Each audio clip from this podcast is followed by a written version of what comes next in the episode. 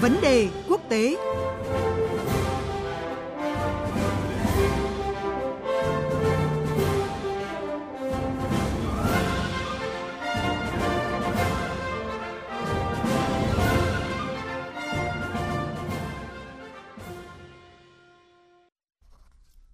Thưa quý vị, thưa các bạn, là quốc gia có nhiều ảnh hưởng ở châu Phi, nước Pháp đang đứng trước không ít thách thức khi các cuộc đảo chính quân sự tại Tây Phi và Trung Phi diễn ra liên tiếp.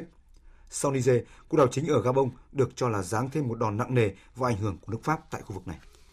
Bất ổn chính trị ở châu Phi và xu hướng bài pháp gia tăng tại một số quốc gia ở khu vực này buộc chính phủ của Tổng thống Pháp Emmanuel Macron phải thúc đẩy mạnh mẽ hơn các cách tiếp cận mới để làm mới hình ảnh của nước Pháp. Tuy nhiên, đây là thách thức không nhỏ trong chính sách đối ngoại của quốc gia Tây Âu này.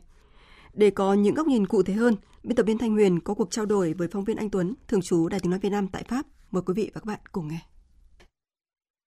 Vâng, các cuộc đảo chính quân sự vừa qua tại Niger và Gabon, hai quốc gia được xem là biểu tượng của quan hệ Pháp với châu Phi, hay trước đó là sự đổ vỡ quan hệ à, của Pháp với Mali, Burkina Faso đã phần nào ảnh hưởng tiêu cực đến lợi ích của Pháp tại lục địa này.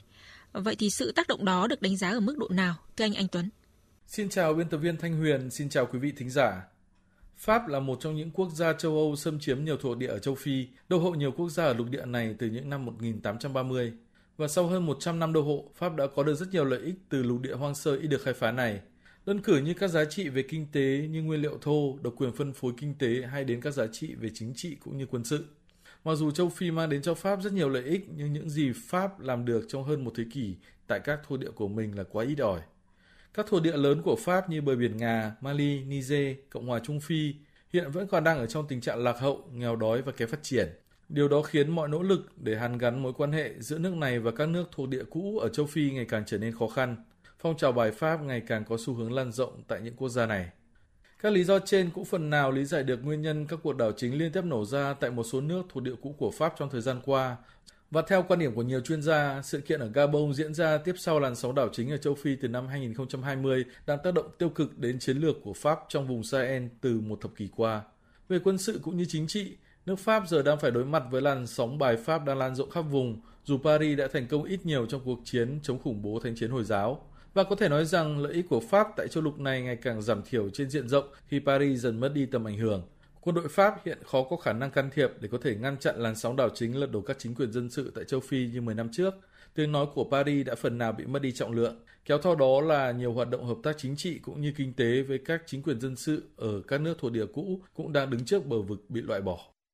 Vâng, trong những năm gần đây thì quan hệ giữa Pháp với nhiều quốc gia châu Phi vốn là thuộc địa cũ à, không những không được cải thiện mà còn xấu đi. À, mới nhất là tại Niger, các cuộc biểu tình diễn ra liên tiếp đòi Pháp phải rút quân. À, thưa anh, giới quan sát và học giả Pháp thì lý giải ra sao về việc ảnh hưởng của Pháp tại châu Phi lại ngày càng suy giảm như vậy?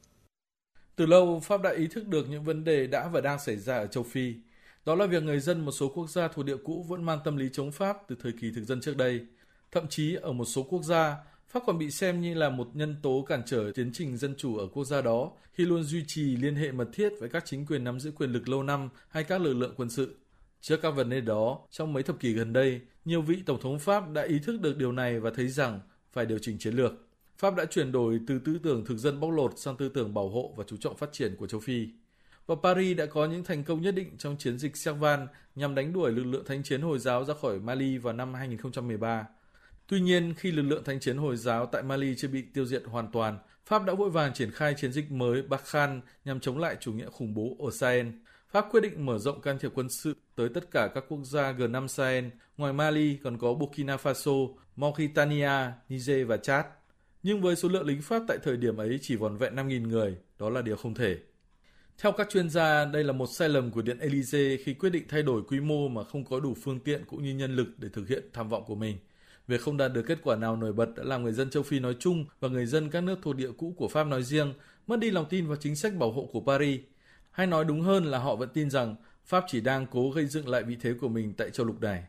Hơn nữa, Pháp còn vấp phải sự cạnh tranh gắt gao của nhiều cường quốc mong muốn gia tăng sức ảnh hưởng của mình tại châu Phi như Trung Quốc, Nhật Bản, Mỹ, Nga, Thổ Nhĩ Kỳ và thậm chí cả các tiểu vương quốc Ả Rập Thống Nhất. Ngoài ra, nhiều chuyên gia cho rằng các hạn chế về thị thực, các chính sách chống người di cư và các bài phát biểu trong nước của một số nhà lãnh đạo chính trị thù địch với thế giới Hồi giáo hay nhập cư của Pháp cũng đang gây ra những tác động tiêu cực trên khắp lục địa châu Phi. Tất cả những điều trên đều trực tiếp hoặc gián tiếp làm suy giảm sức ảnh hưởng của Pháp tại châu lục này. Và có thể thấy về quốc phòng hay đối ngoại thì quan hệ với các quốc gia châu Phi luôn là một trong những ưu tiên hàng đầu của chính quyền Tổng thống Macron. À, vậy thì chính quyền của ông Macron có những điều chỉnh gì à, trong cái việc làm mới hình ảnh của nước Pháp tại châu Phi?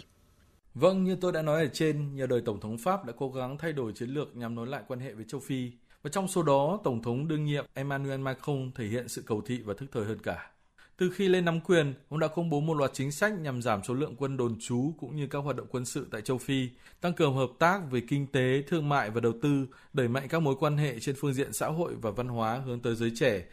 Tổng thống Macron muốn cho thấy các chính sách hiện tại của Pháp có tính đến lợi ích của các nước châu Phi chứ không phải chỉ có lợi ích của Paris như trước kia. Thậm chí trong chuyến công du đến châu Phi hồi tháng 3 vừa qua, ông Macron còn tuyên bố chấm dứt hoàn toàn chính sách phăng Afrique, được hiểu như châu Phi của nước Pháp, đây là điều mà các tổng thống tiền nhiệm của Pháp đã nhắc đến như một lời hứa hẹn nhưng chưa đưa ra được các hành động thuyết phục cụ thể.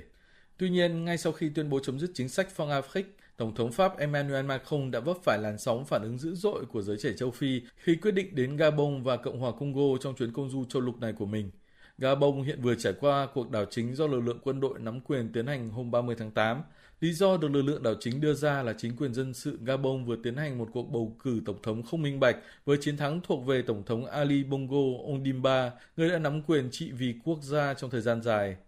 Có lẽ những nỗ lực của tổng thống Macron là chưa đủ và chính phủ của ông cần phải nhìn nhận lại vấn đề một cách sâu sắc hơn cùng với những chính sách hợp thời để có thể lấy lại được vị thế của Pháp tại thổ địa cũ này. Vâng, xin cảm ơn phóng viên Anh Tuấn với những thông tin từ Pháp.